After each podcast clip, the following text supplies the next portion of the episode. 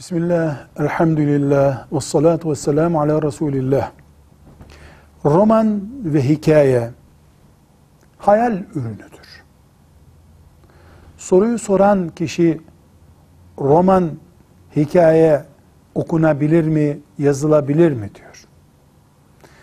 Bu soru neden soruluyor? Çünkü bile bile bir yalan yüzlerce sayfa yazılıyor ve okunuyor. Hayal çünkü. Gerçek bir ilişki olsa buna roman denmeyecek. Kız hikaye denmeyecek. Ne denecek? Filan olayın raporu denecek. Hikaye de romanda hayal ürünüdür. Müslüman yalanla, iftira ile meşgul olmaz. Ne yazar ne okur.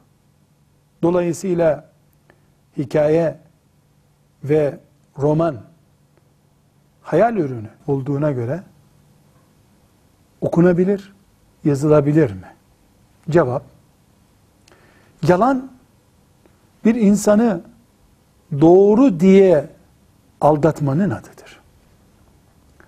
Üstünde roman yazan bir kitap, ciddi olmuş bir olayı anlatmadığını, bir yazarın hayal ürününü sayfalara döktüğünü söylüyor. Dolayısıyla bildiğimiz yalan değil romanın yalanı. Üçü beş gösterip Müslümanı aldatmak gibi bir durum değil bu. Bu nedenle roman yazmak ve okumak birilerine yalan söylemek gibi kabul edilemez. Tam aksine bilhassa dil öğrenme durumunda olan gençlerin, çocukların dil kabiliyetlerinin gelişmesine katkısı vardır. Bu nedenle roman okunabilir, yazılabilir.